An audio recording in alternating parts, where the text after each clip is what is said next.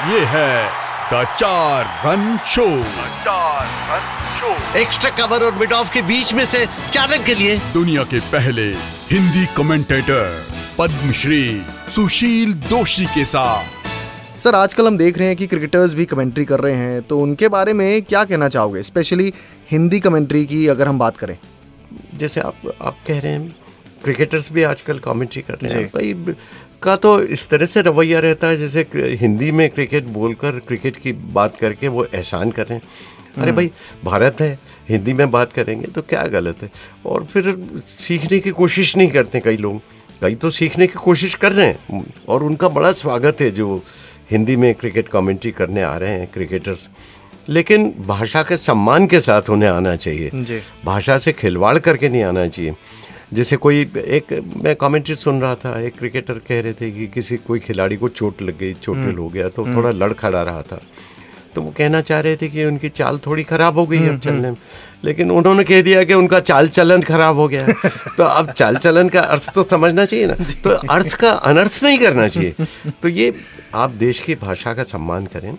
हम आपका सम्मान करते हैं। आप क्रिकेटर हैं लोकप्रिय हैं।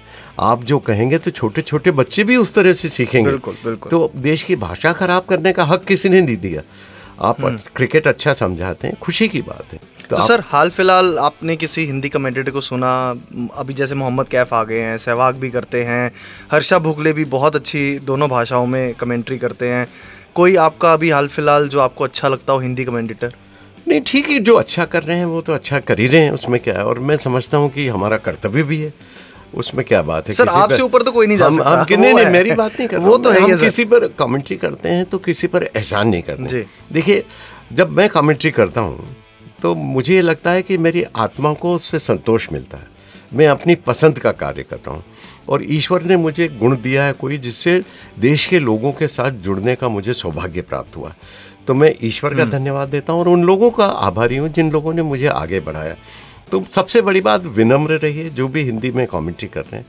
अच्छा कर रहे हैं तो ये कभी मत समझिए कि लोगों पर हम एहसान कर रहे हैं। अरे भाई ये हमारा कर्तव्य है। अगर आप राष्ट्रीय स्तर पर कोई बात कर रहे हैं और लोग आपको सुन रहे हैं तो ईश्वर की बड़ी नियामत है कि आप आपको बात करने का मौका दिया गया है और उससे पैसा भी आपको मिल रहा है। जी। तो आपको इतना जब भुगतान हो रहा है तो आप एहसान किस पर कर रहे हैं? अपने लिए ही फ़ायदा कर रहे हैं।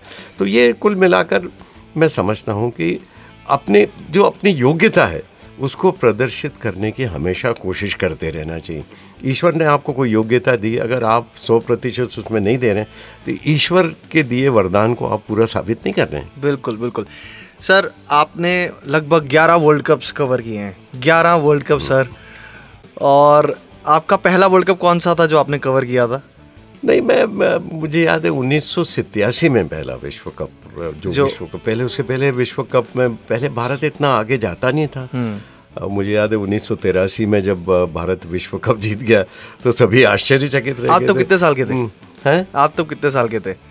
नहीं विश्व कप में तो जैसे 1947 मेरा जन्म है तो जी। कितना 33 एंड जी, जी, जी, जी, 36 छत्तीस साल का था। जी। तो वो मंजर क्या था जब 83 में वर्ल्ड कप जीता भारत ने उम्मीद नहीं थी वेस्ट इंडीज की टीम दो बार जीत चुकी है फाइनल में है और हमारा स्कोर हम एक तो जल्दी आउट हो गए 60 ओवर पड़े हैं। तो वो क्या मंजर था क्योंकि मैं तो तब पैदा भी नहीं हुआ था। तो आपके ज़रिए हम जानना चाहते हैं कि जब जब पहली इनिंग्स में ख़त्म हुई बैटिंग तो पूरा देश क्या सोच रहा था? और और आपने तब कमेंट्री शुरू कर दी थी तब तक? नहीं कमेंट्री तो मैं उन्नीस सौ अड़सठ से करता हूँ। Okay, okay. तो कमेंट्री तो मैं बहुत पहले से करता हूँ। लेकिन उस समय भेजा नहीं था कमेंटेटर्स को। ये सोचकर कि भारतीय टीम कहाँ पहुँचने वाली है। भारतीय टीम तो फाइनल की तो बात अलग है। सेमीफाइनल भी नहीं खेल सकती लोग यही सोच रहे थे। और हम लोग सोच रहे थे वो बात तो अलग है। खिलाड़ी भी सोच रहे थे, किसी ने अमेरिका का टिकट ही पहले से कर, करा लिया था घूमने फिरने के लिए।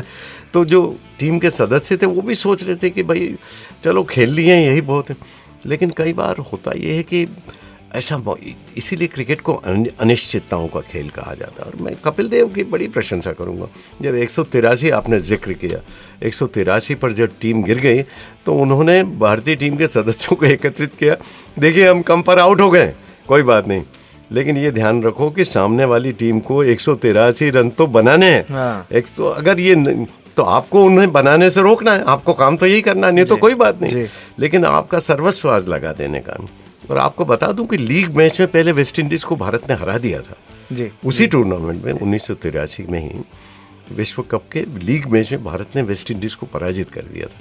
लेकिन फाइनल में जब एक पर आउट हो गए तो किसी ने कल्पना नहीं की थी। क्रिकेट के खेल में मज़ा ही तब है जब आपसे उम्मीद ना हो और आप वो काम कर जाओ जो सदियों तक याद रहेगा।